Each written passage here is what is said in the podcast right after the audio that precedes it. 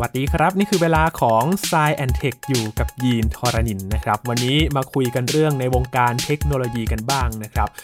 ล่าสุดมีข่าวลือมาว่า Windows เขาจะปรับกฎเกณฑ์ใหม่ครับในการอัปเดตรุ่นใหม่ๆ ทุกๆ 3 ปี วันนี้จะมาคุยเรื่องนี้กันครับ รวมถึงภาพรวมของการตลาดยุคใหม่ของบริษัทเทคโนโลยีต่างๆนะครับไม่ว่าจะเป็นระบบปฏิบัติการหรือว่าซอฟต์แวร์ เขาจะรักษาลูกค้าอย่างไรดี เพื่อความอยู่รอดของบริษัทเหล่านี้ วันนี้ติดตามได้ใน Science Tech กับพี่หลามจิโกไอทีครับ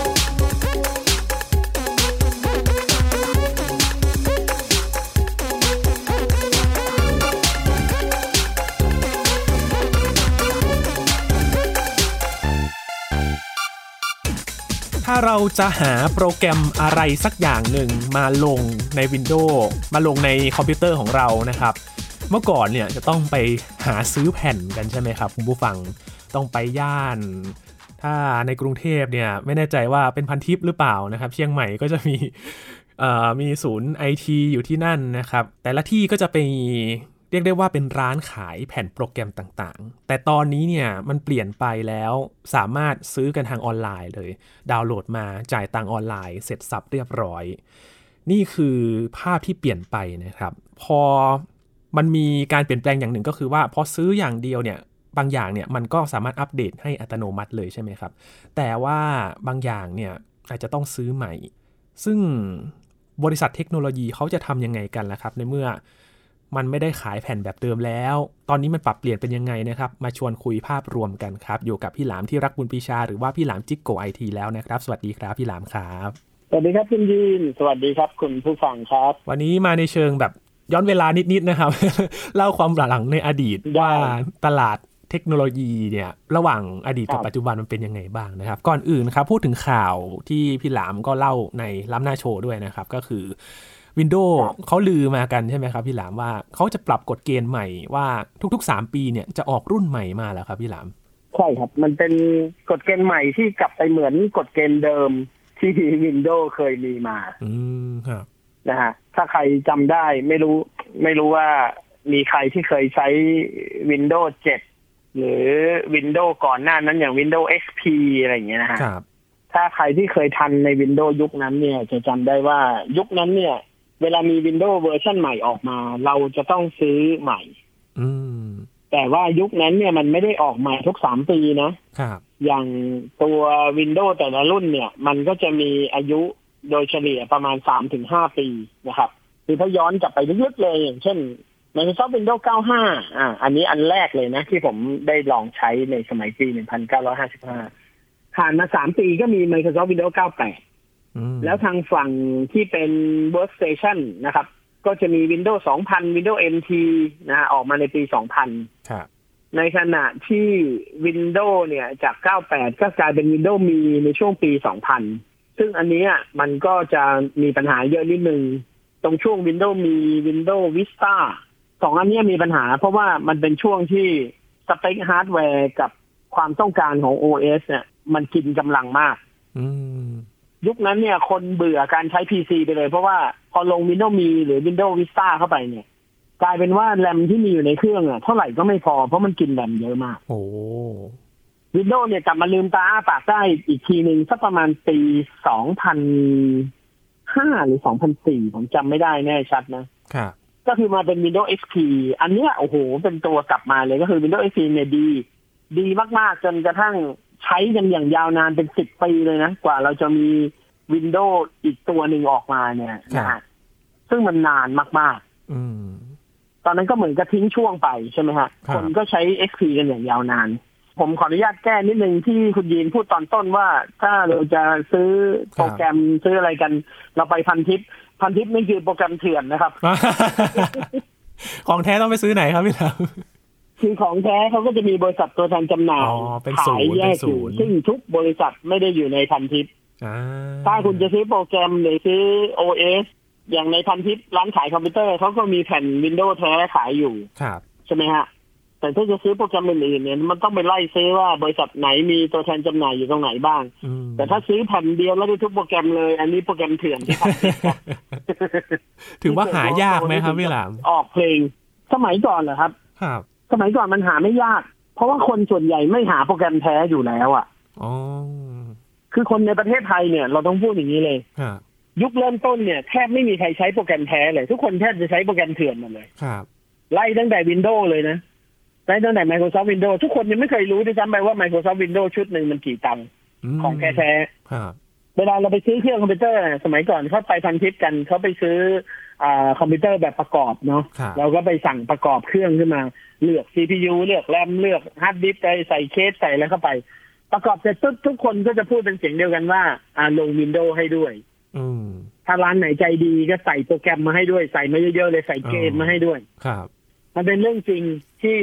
ผ่านมาหลายปีแล้วเราก็พูดได้แหละ เราไม่ได้ใส่ร้ายใครนะครับ อืม ผมเชื่อได้ว่าทุกร้านที่ขายคอมพิวเตอร์ ในยุคนั้นนะ แทบทุกร้านใช้คำนี้แล้วกันแทบทุกร้าน ครับ จะต้องมีบริการลง Windows และซอฟต์แวร์ให้ลูกค้าฟรี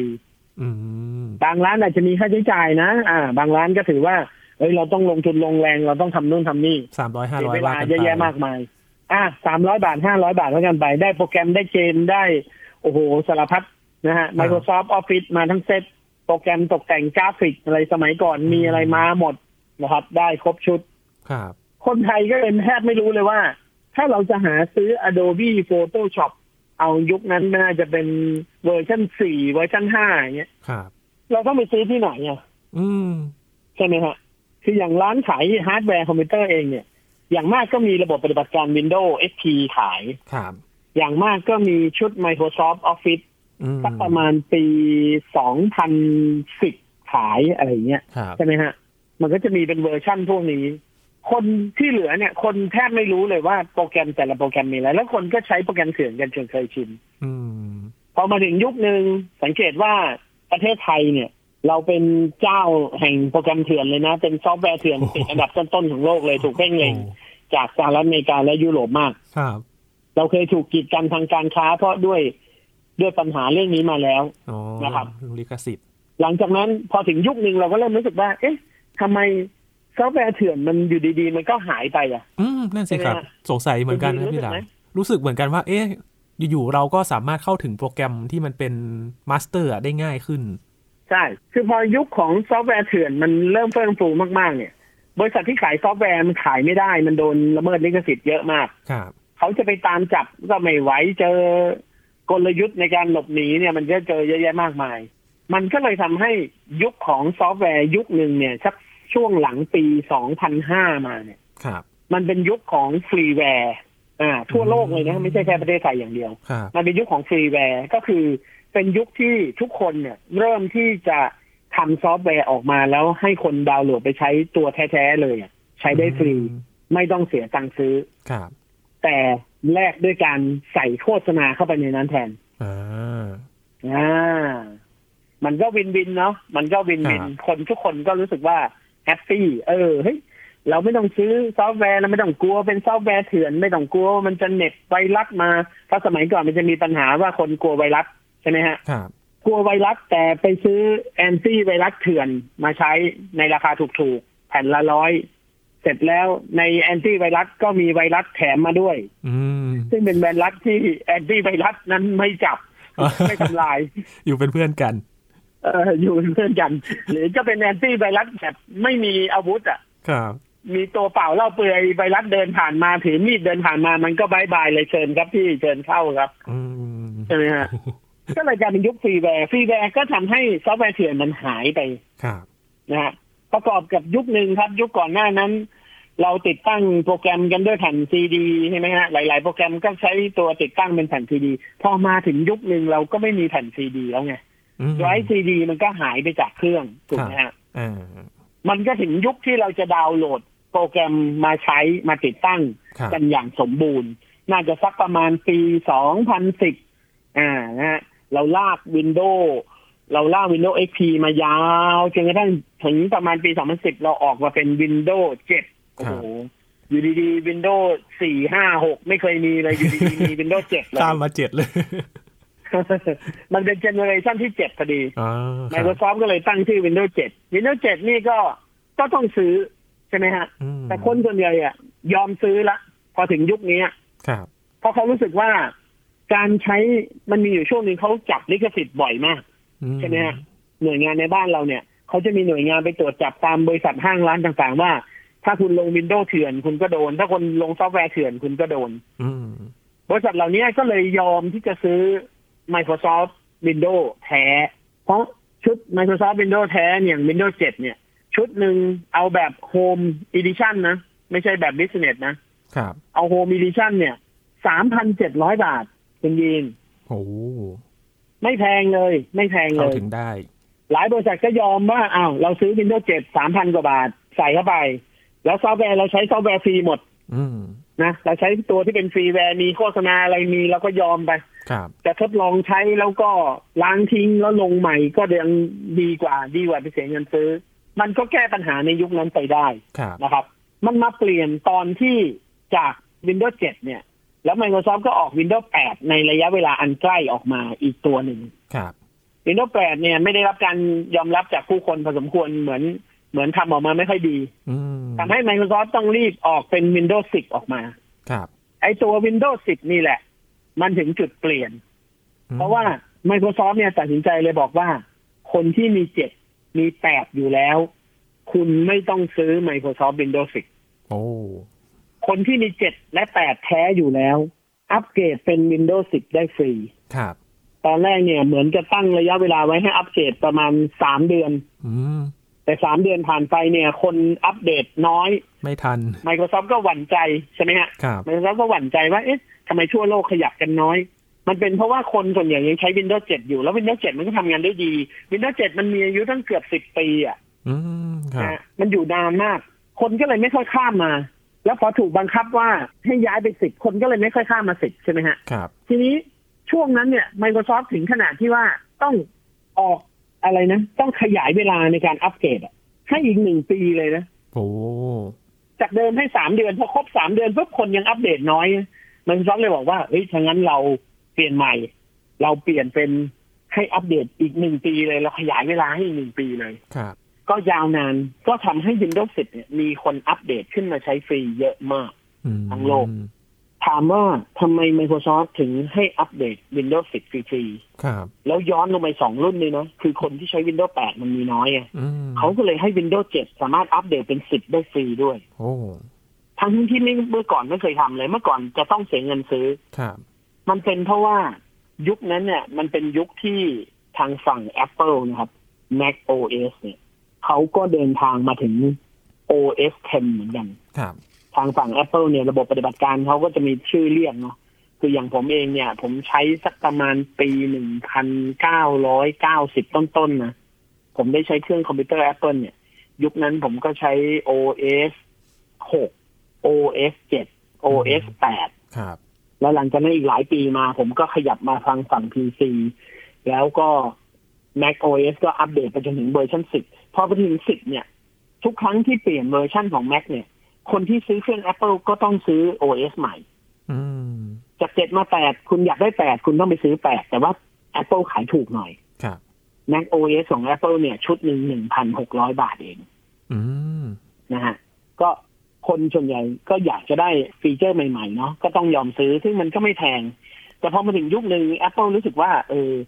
Apple เนี่ยอยากจะให้คนที่ใช้ PC ทั่วโลกหันมาใช้ Apple เยอะๆ ครับ Apple ก็เลยรู้สึกว่าเฮ้ยเราต้องสร้างจุดเด่นของเรา ว่า OS ของเราเนี่ย อัปเดตฟรีตลอด ไม่เคยต้องเสียเงินเพิ่ม ซื้อเครื่องมาครั้งเดียวได้ใช้ฟรีตลอด แล้วมีซอฟต์แวร์ดีๆ เยอะแยะมากมายที่ต้องใช้โดยที่ใช้ได้ไม่ต้องเสียเงิน Apple ก็เลยมาชูจุดนั้นกับ OS 10 ครับ ครับ เพราะ OS 10 เนี่ย มันฟรี มันไม่ต้องเสียเงินซื้อ อืม Apple ก็ไม่จำเป็นต้องออกเวอร์ชันใหม่ Apple ก็ใช้วิธีอ่ะ10.1 10.2 นะ ตั้งชื่อเป็น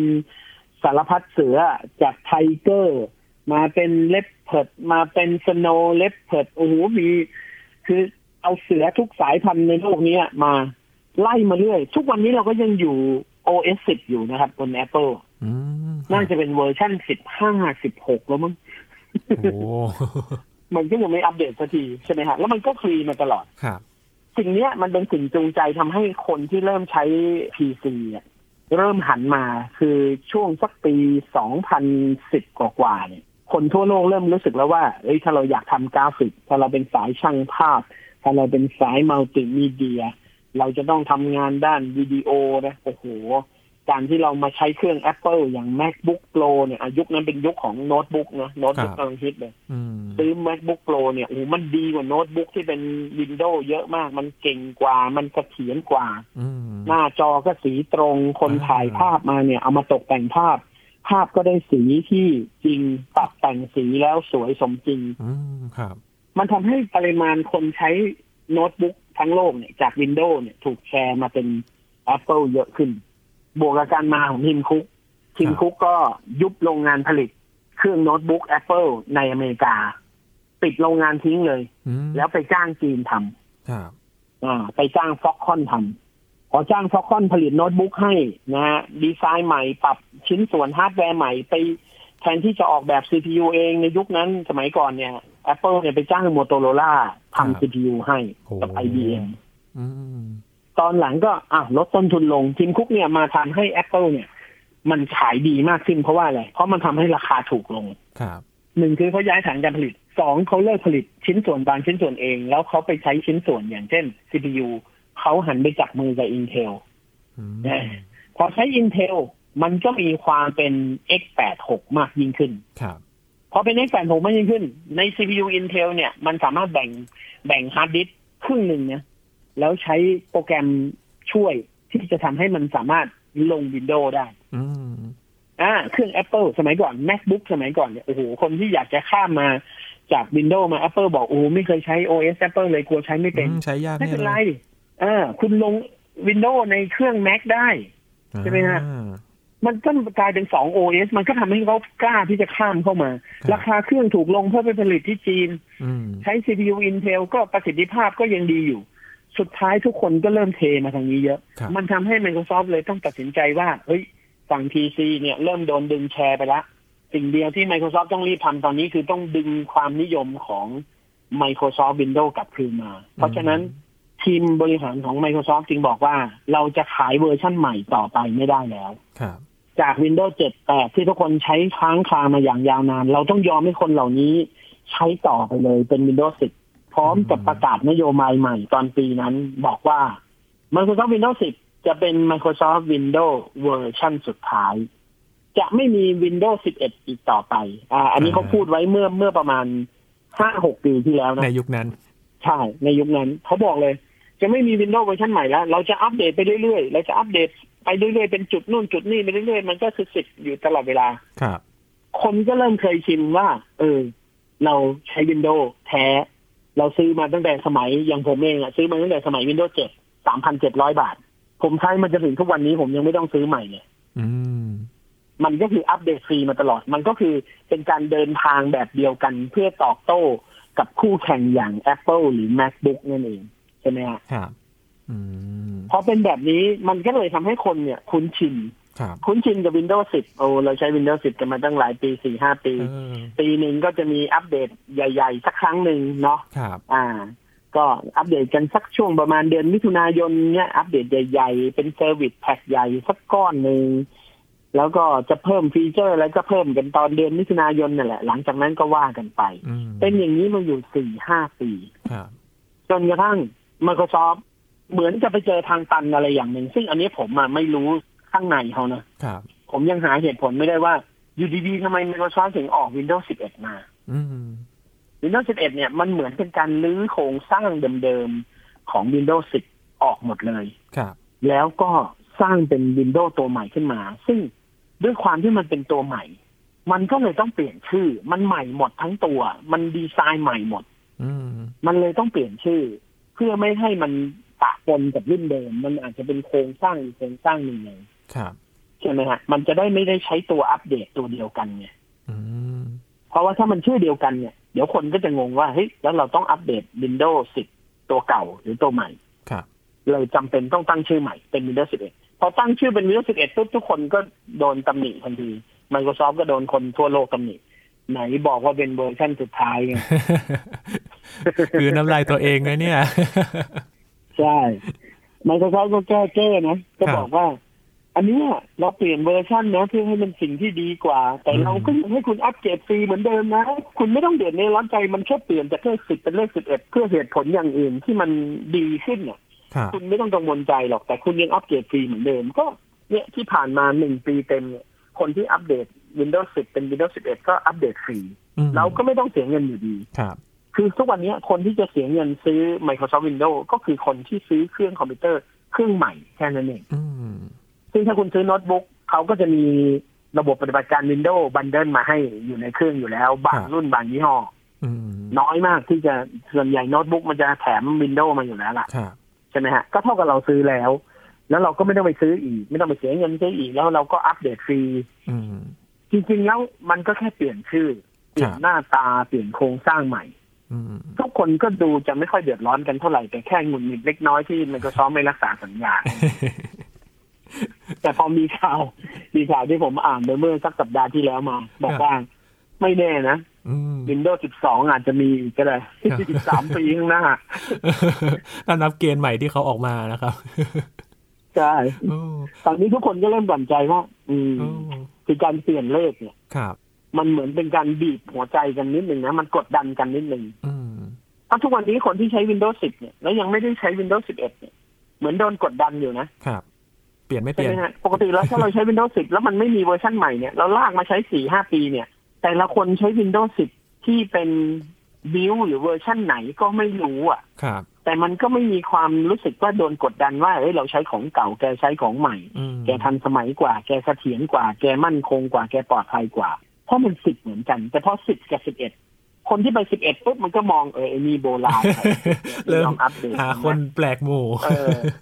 เออชมเชยอ่ะ คุณไม่ก้าวตามโลกอ่ะ คุณเป็นไดโนเสาร์หรือเปล่าอะไรเงี้ยมันโดนกดดันโดยธรรมชาติ ครับ คนก็เริ่มรู้สึกว่า โอ้โหแล้วนี่เราต้องมานั่งไล่ตาม Microsoft อีกเลยเนี่ย อืม สิบเอ็ดแล้วเดี๋ยวอีกสามปีก็สิบสองอะไรเงี้ย อืม ต่อให้อัปเกรดฟรีนะ แต่มันก็มีความยุ่งยากในใจอยู่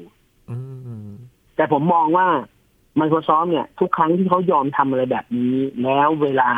โดนคนตำหนิเนี่ยเขายอมโดนคนตำหนิเนี่ย แสดงว่ามันเป็นเรื่องสำคัญสำหรับเขาจริง ครับ ๆ ใช่ไหมฮะ อืม เพราะว่าถ้าเราเทียบกันทุกวันเนี้ย Apple เนี่ย เมื่อสองปีที่แล้ว Apple ออก M1 ครับ ครับโอ้เร็วมากเลย พอ นะ Apple ออก M1 เนี่ย ระบบปฏิบัติการ Mac OS เนี่ย มันก็มีความเป็น ARM มากยิ่งขึ้น มีความเป็นมือถือมากยิ่งขึ้น เอาแอปจาก iPhone มาลงใน Mac OS ได้ MacBook ก็ใช้แอปเดียวกันกับ iPhone ได้ โทรศัพท์มือถือแท็บเล็ตโน้ตบุ๊กของ Apple มันแทบจะหลอมรวมกันเป็นหนึ่งเดียว ครับ สิ่งเนี้ยมันเป็นสิ่งที่เป็นหนามทิ่มตำ Microsoft Windows อยู่ อืม มันก็วินโดว์บอกว่าโอ้โหแล้วถ้าเราไม่เปลี่ยนแปลงตัวเอง ถ้าเราไม่วางโค้ดตัวเองเพื่อให้มันเป็นอนาคต ถ้าเราไม่เปลี่ยนจากสิบเป็นเป็นสิบเอ็ดเราก็โดน Apple ทิ้งห่างไปเรื่อยๆ M1 ยิ่งมีประสิทธิภาพดี CPU อยากใหญ่แค่ไหนก็ได้ มันก็หนีไปไกล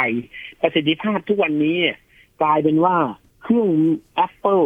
เป็นเครื่องที่ performance ดีกว่าเครื่อง PC Windows ครับ เยอะมาก อืม ทิ้งกันเป็นทุ่งไปแล้ว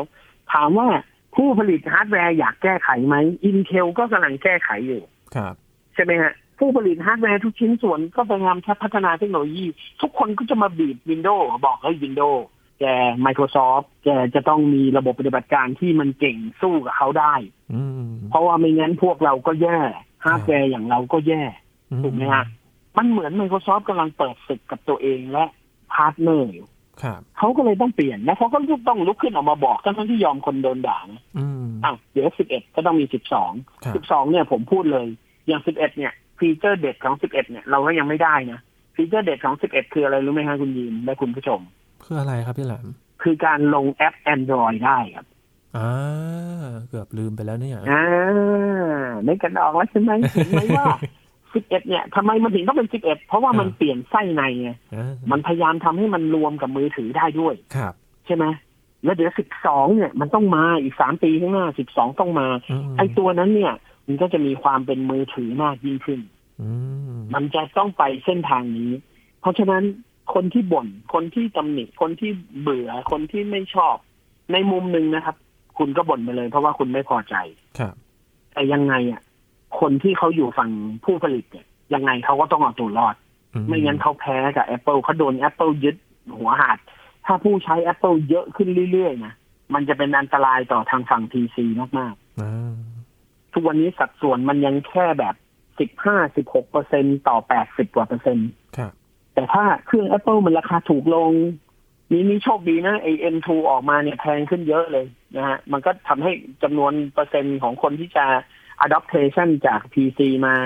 มา Apple เนี่ยน้อยลงหรือหยุดนิ่ง ครับ แต่ถ้า Apple เขาพัฒนาไปถึงจุดหนึ่งแล้วเขาจะทำให้ถูกลงได้เนี่ย ถึงตอนนั้นคนอาจจะย้ายมาแบบอื้อหือแบบรูปอะแบบเทฝั่งอะแบบกำแพงแตก ครับ ถ้ากำแพงแตกเมื่อไหร่นะเดือดร้อนทั้งวงการแน่นอน เพราะว่าบริษัทกว่า 80 บริษัททั่วโลกเป็นร้อยบริษัทที่อยู่ทางฝั่ง PC ทั้งผู้ผลิตฮาร์ดแวร์ ไม่ว่าจะเป็นชิ้นส่วนไหนก็ตาม ทั้งผู้ผลิตซอฟต์แวร์ รวมถึง Microsoft ด้วย ถ้ากำแพงแตกขึ้นมา มีร้อยบริษัทที่เดือดร้อน อืม เพราะบริษัท Apple บริษัทเดียวเลยนะ โอ้ นะแอปเปิลนี่กำลังสู้อยู่กับคนเป็นร้อยเลยอะ ค่ะ แต่เขาแข็งแกร่งมาก เขาเหมือนเฮอร์คิวลิสอะเขาเดิน อืม ฟันทหารทั้งกองทัพได้อะ โอ้โห ใช่ไหมฮะ เพราะฉะนั้น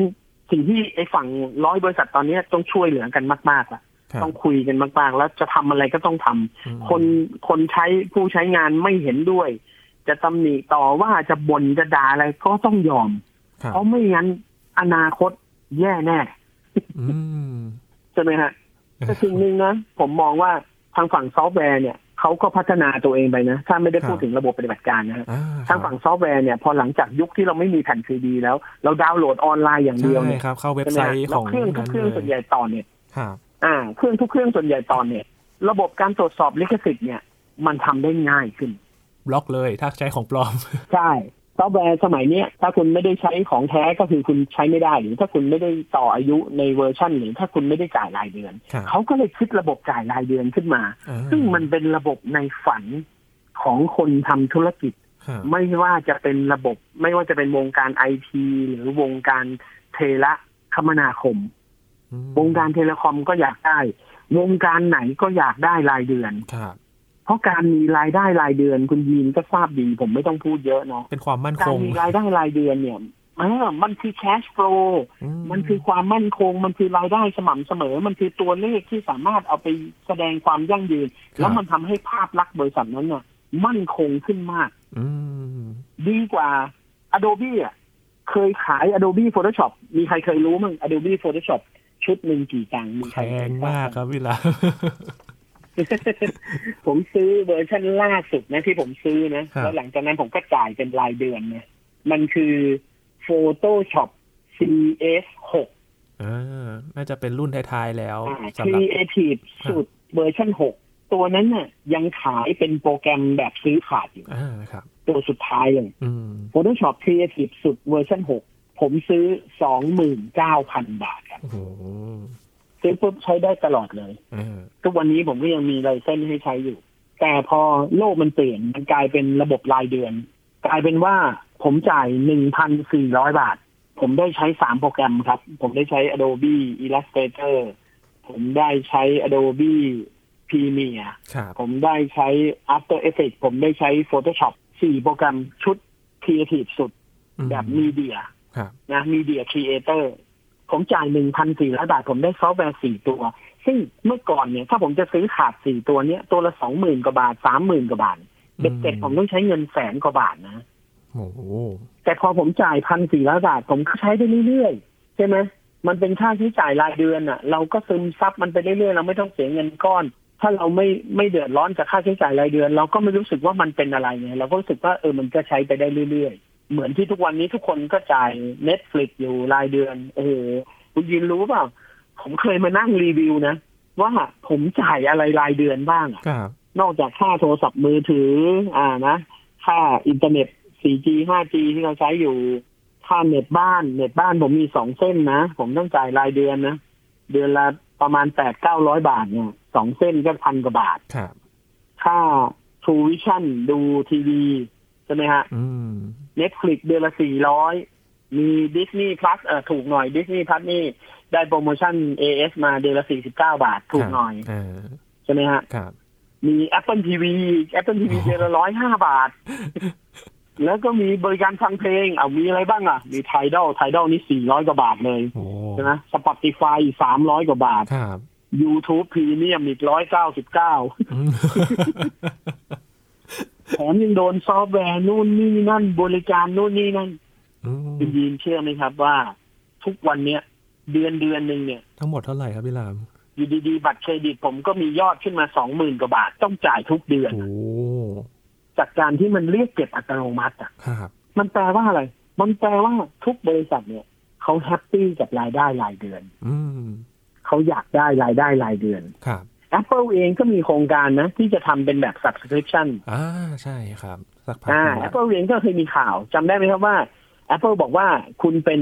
subscription จาก Apple ไหมล่ะหรือเป็น Apple member ไหมล่ะ อืม คุณเป็น Apple member นะ คุณจะได้ iPhone ไปใช้เลยฟรีๆไม่ต้องซื้อ โอ้ คุณ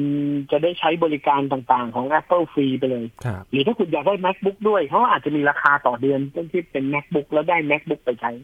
แล้วพอถึงเวลาสิ้นปีออกรุ่นใหม่ ถือรุ่นเก่ามาเปลี่ยนรุ่นใหม่ได้เลย ไม่ต้องจ่ายตังค์สักบาท เออ แม้แต่ Apple ก็อยากได้รายเดือน ครับ ผมเชื่อว่า Microsoft ก็อยากได้รายเดือน อื ม อีกหน่อยนะ Microsoft อาจจะหาจุดเปลี่ยนตรงนี้แหละ แล้วมาบอกว่า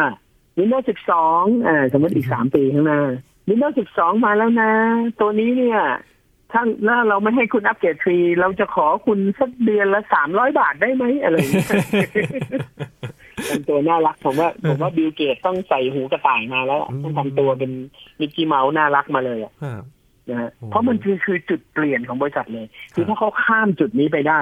แล้วเขาไปสู่ระบบรายเดือนได้นะโอ้โห มันคือการต่ออายุบริษัท Microsoft อืม แล้วก็เครื่องคอมพิวเตอร์ ร้านขายคอมพิวเตอร์ก็จะเปลี่ยนไป ครับ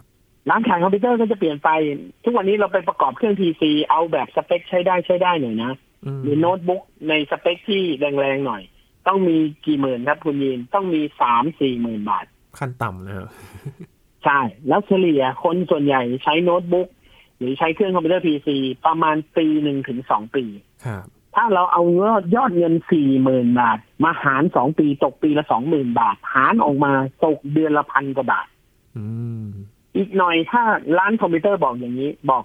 พี่หลามพี่หลามมาเอาโน้ตบุ๊กไปเลย เลือกเครื่องที่ชอบไปเลย รุ่นไหนก็ได้เลือกไปเลย ครับ แล้วพี่หลามจ่ายผมเดือนละหนึ่งพันเก้าร้อยเก้าสิบเก้าบาท พี่หลามจะได้ใช้ในนั้นหมดเลยได้วินโดว์ฟรีด้วยได้ซอฟต์แวร์ฟรีด้วย อืม หรืออยากเพิ่มซอฟต์แวร์อะไรก็จ่ายเพิ่มอีกหน่อยนึง แต่ได้ชุดมาตรฐานไป ครั ห บ นึ่งพันเก้าร้อยเก้าสิบเก้าบาท ใช้ไปครบปี พี่หลามเอาโน้ตบุ๊กเครื่องเดิมมาเปลี่ยนเครื่องใหม่ได้ อืม ไม่ต้องออกเงินเลยสักบาท จ่ายรายเดือนเหมือนกัน อ่า ดีไหมฮะ โอ้โห คุณดีนว่าดีไหม คือ คุณผู้ฟังว่าดีไหมฮะ มันต้องมีสิทธิพิเศษอะไรบ้างเนี่ย ครอบคลุมดูแลให้หมดเลยใช่ไหมครับพี่หลาม มันต้องดูเหมือนคุ้มนะคือ เออ คือเราจ่ายรายเดือนเนี่ย ผมว่าตัวเลขพันกว่าบาทเนี่ย ทุกคนจ่ายได้ ครับ นะฮะคนที่ไม่มีเงินก้อน คนที่ทำงานเป็นมนุษย์เงินเดือน อาจจะมีรายได้ไม่เยอะ เวลาจะซื้ออะไรทีหนึ่งคุณต้องผ่อนอยู่แล้วอ่ะ อืม แทนที่คุณจะผ่อน คุณก็เหมือนกับคุณจ่ายรายเดือนตรงนี้แทน แล้วคุณก็ได้ของใหม่อยู่เสมอ ครับ คือแทนที่คุณผ่อนเสร็จ อ่า คุณก็ต้องไปเริ่มต้นผ่อนเครื่องใหม่อีก เครื่องที่ยังผ่อนไม่หมดก็ต้องฝืนใช้จนมันเก่าแค่ไหนก็ต้องฝืนใช้ไป แต่ถ้าคุณจ่ายรายเดือนแบบนี้นะ คุณไม่ต้องกังวล เครื่องเก่าเครื่องโซมเหรอคุณเอาไปเปลี่ยนเลย อืม เปลี่ยนแล้วก็เอาเครื่องใหม่มา เขาออกรุ่นใหม่คุณเปลี่ยนเลย ครับ มือถือออกใหม่ทุกปี โน้ตบุ๊กออกใหม่ทุกปี เราก็เปลี่ยนเลย เปลี่ยนปุ๊บเราก็ได้ของใหม่มา เราก็จ่ายรายเดือนเท่าเดิม อืม มันเหมือนเราผ่อนอยู่ตลอดเวลา แต่ถ้าเราได้สิ่งของหรือบริการที่เราต้องการ แล้วมันคุ้มคุ้มๆอ่า นะเบเนฟิตมันคุ้ม มันไม่ใช่ว่าเครื่องมาอย่างเดียวแล้วต้องมาจ่ายค่านู่นค่านี่อีกแต่เนี่ยถ้าได้มาปุ๊บมันแพ็ครวมมาเลยแล้วมันคุ้ม ผมว่าทุกคนก็ยินดีที่จะไปทางนั้น ครับ ถามผมดีกว่าว่า อีกสองปีข้างหน้าถ้าทุกระบบเป็นแบบนี้หมด เดือนหนึ่งผมต้องจ่ายรายเดือนเท่าไหร่เนี่ย ต้องมีสมุดบันทึกรายรับรายจ่ายแยกออกมาอีกทีนะ เฉพาะค่าบริการ รายเดือน โอ้โหคุณดีนผมนึกภาพไม่ออกเลย ถ้ามัน อืม เดือนละสี่ห้าหมื่นนี่ผมจะอยู่ยังไง เนี่ย ผมจะต้องทำมาหากินยังไงเนี่ย หลักๆ ตอนนี้ก็แค่ค่าโทรศัพท์ เนอะ แล้วก็สตรีมมิ่งต่างๆ ก็โอ้โห ใช่ ก็เยอะแล้วนะครับพี่หลาม เออ แม้กระทั่งวงการรถยนต์ ครับ เชื่อไหมครับว่าวงการไอ้รายได้เป็นแบบต่อเดือนเนี่ย ทุกคนอยากได้ แม้กระทั่งวงการรถยนต์ อืม อย่างล่าสุดที่มีข่าว BMW เนาะ ครับ ใส่ระบบอุ่นเบาะนั่งคนขับมา ใส่มาให้จากโรงงานแล้วนะโดยที่คนซื้อรถมาไม่รู้เลยมันมีระบบนั้นแล้ว ครับ อยู่มาวันหนึ่ง BMW ก็ออกมาโฆษณาว่า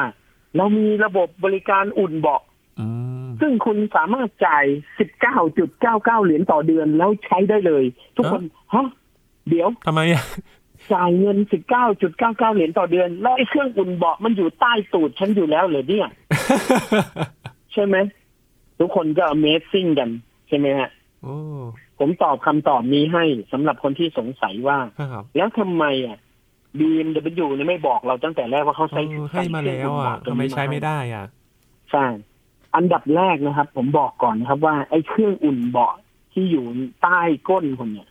คุณไม่ได้จ่ายตังค์ซื้อมานะครับ อืม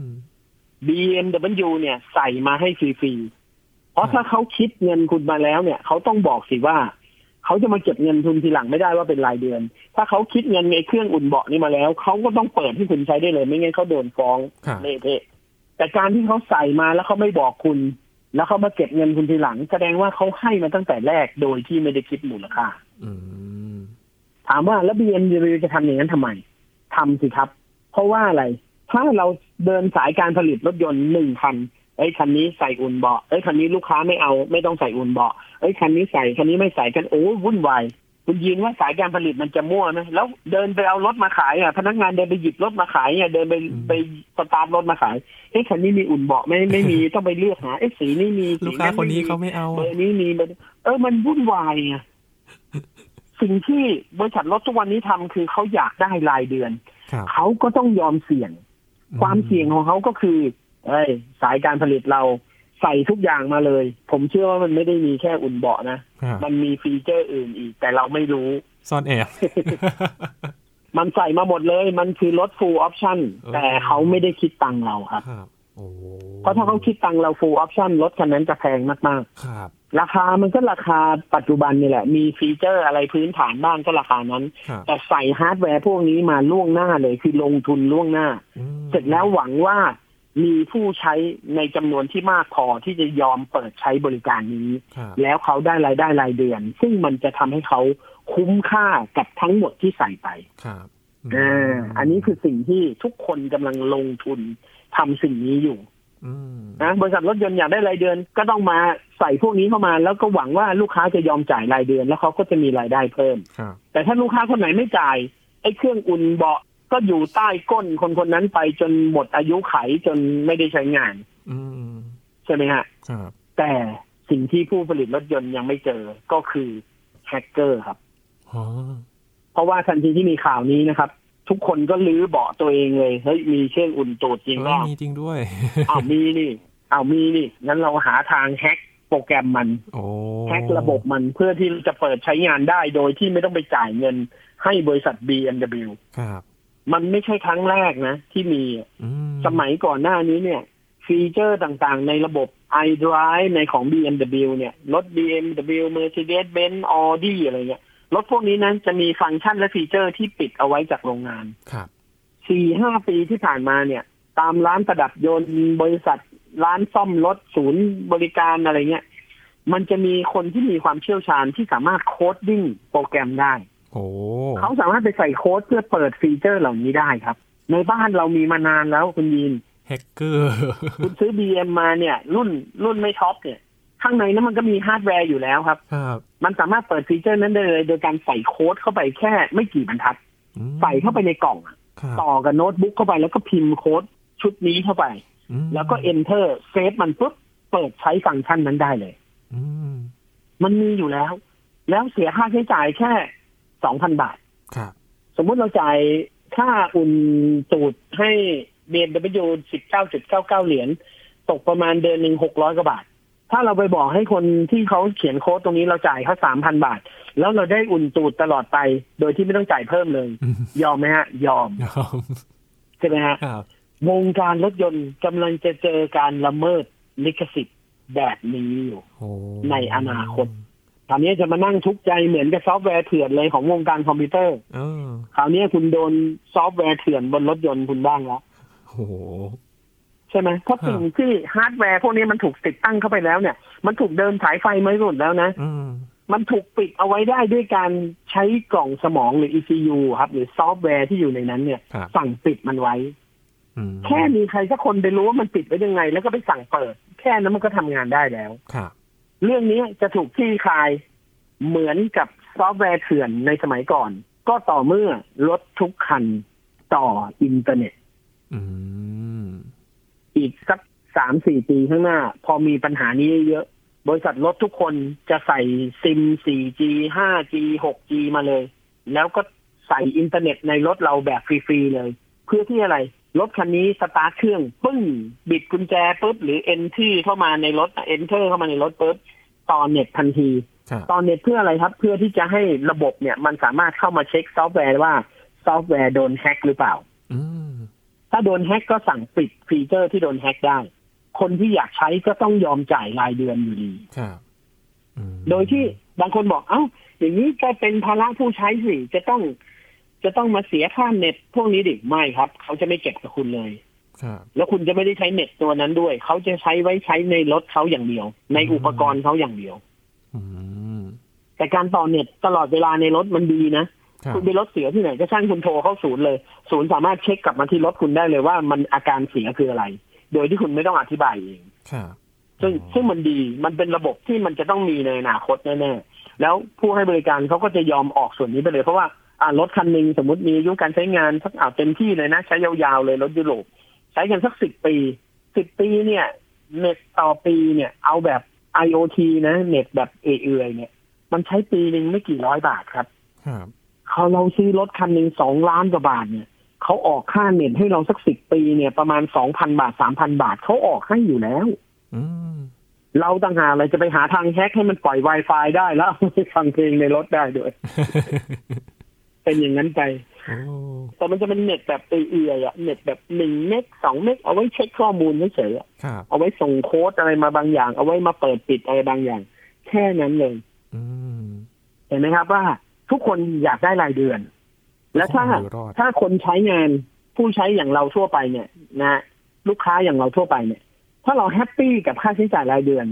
เราก็จะใช้ชีวิตต่อไปได้เรื่อยๆ แล้วมันมันถูกพันกันยาวอะ่ะ ครับ เนี่ยผมมานั่งนึกนะผมจ่ายค่าเน็ตฟลิกมากี่ปีกี่เดือนแล้วเนี่ยโอ้โห ช่วงโควิดสองปีที่ผ่านมาก่อนหน้าโควิด เราก็มีเน็ตฟลิกแล้ว นี่แสดงว่าผมเป็นลูกค้าเน็ตฟลิกมาสามปีแล้วนะผมจ่ายเขาทุกเดือนโดยที่ไม่เคยบิดพริ้วเลยเนี่ย อืม การมีลูกค้ายั่งยืนและยาวนานแบบนี้ เป็นสิ่งที่บริษัทในโลกนี้ทุกบริษัทอยากได้ครับ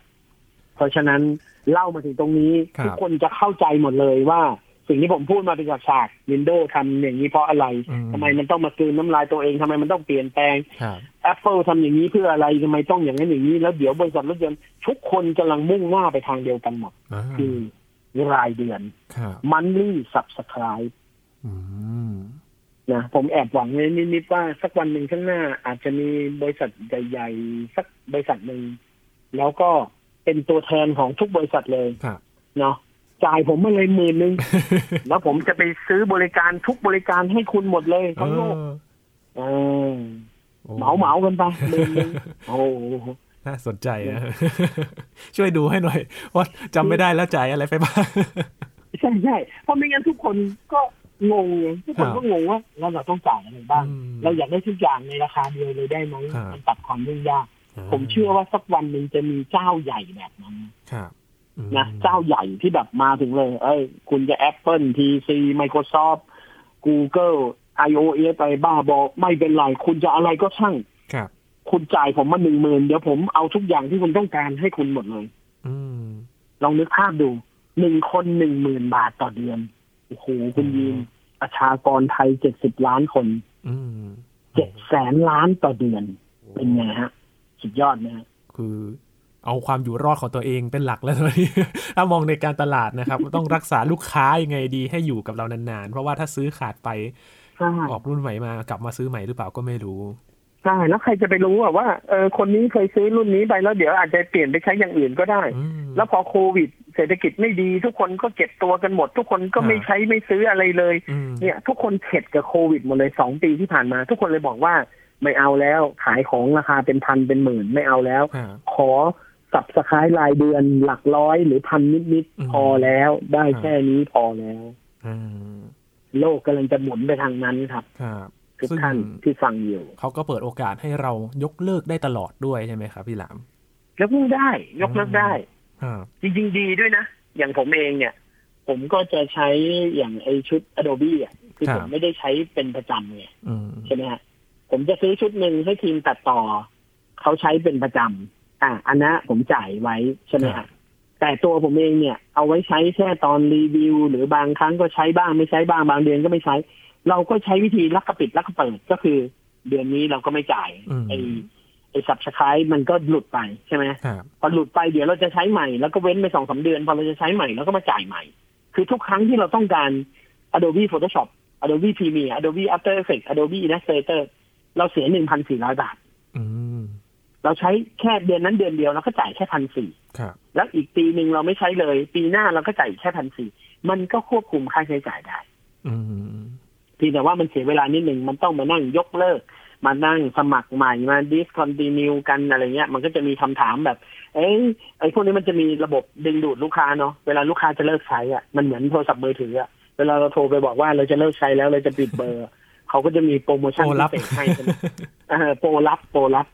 อันนี้ก็เหมือนกันไอ้พวกบริษัทซอฟต์แวร์นี่ก็เหมือนกันนะ ครับ อย่าง Adobe อ่ะพอผมเลิกใช้เดือนนี้เนี่ยเปิดไปเดือนเดียวแล้วเลิกใช้นะมันถามเลย คุณมีปัญหาอะไรหรือเปล่าส่งเมลมานะ ง้อ คุณ มา ไม่พอใจอะไรบริการของเราหรือเปล่า เออ เราสามารถลดราคาให้คุณอีกได้นะ ถ้า ครับ คุณไม่พอใจ คุณใช้ต่อไม่นานแล้วเดี๋ยวเราลดให้อะไรเงี้ย ครับ เขาก็จะพยายามดิ้นรนเนี่ย มันจะต้องมีหน่วยรัก ใช้ ษา ต่อ ลูก ไหม ค้า เนี่ย เออ ครับ นะผมว่ามันก็เป็นแนวทางดีเอออ มค อีกหน่ รั อบ ยจะเป็นอย่างนี้กันหมดครับ ครับชวนคุณผู้ฟังสังเกตนะครับว่าตั้งแต่เราเริ่มรู้จักเทคโนโลยีมาใช้บริการต่างๆ ในยุคซื้อแผ่น ยุคซื้อแผ่นเถื่อนก็ตามเนี่ยมาจนถึงปัจจุบันนี้เนี่ยต้องสมัครเป็น subscription หรือว่าเป็นสมาชิกรายเดือนรายปีกันเนี่ยเป็นยังไงกันบ้างนะครับ นี่คือแนวโน้มในอนาคตครับ เพื่อการใช้งานแล้วก็มองไปถึงบริษัทก็คือความอยู่รอดและความมั่นคงของเขาด้วยนะครับ วันนี้ขอบคุณพี่หลามมากๆเลยครับ ครับผมครับ ครับนี่คือ Science and Tech นะครับ คุณผู้ฟังติดตามรายการของเรากันได้ที่ www.thaipbspodcast.com ครับ คุณผู้ฟังฟังรายการของเรากันได้ทุกที่ทุกเวลารวมถึงพอดแคสต์ช่องทางต่างๆ ที่คุณกำลังรับฟังอยู่กันด้วยนะครับ กลับมาติดตาม Science Tech กันได้ครับ ทุกๆ สัปดาห์เราอัปเดตเรื่องต่างๆ ทั้งวิทยาศาสตร์เทคโนโลยีนวัตกรรมนะครับ เจอกันในตอนหน้าครับ ช่วงนี้ยีนทรณินเทพวงศ์พร้อมกับพี่หลามที่รักคุณพิชาลาไปก่อนนะครับ สวัสดีครับ